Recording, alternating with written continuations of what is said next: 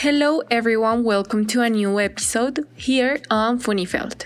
On the occasion of the month in which we celebrate International Literacy Day, in Funifelt we explain how the world is doing in terms of learning for children, teenagers, and adults. The crisis caused by COVID 19 has created unprecedented difficulties in education processes.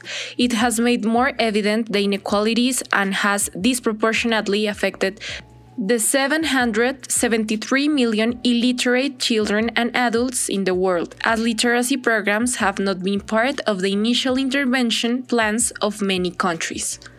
During this period of health crisis, efforts have been made to ensure continuity of educational efforts, particularly through distance and blended learning.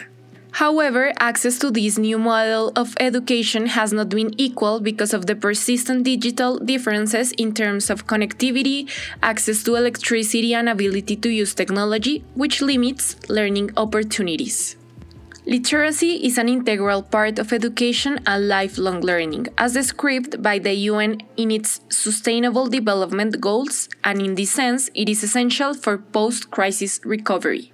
In this way, the commemoration of International Literacy Day represents an opportunity to rethink the future of education and literacy in the context of the pandemic.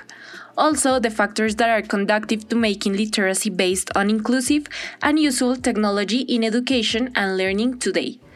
And that was all for today's episode. We look forward to seeing you in an upcoming episode here on Funifelt.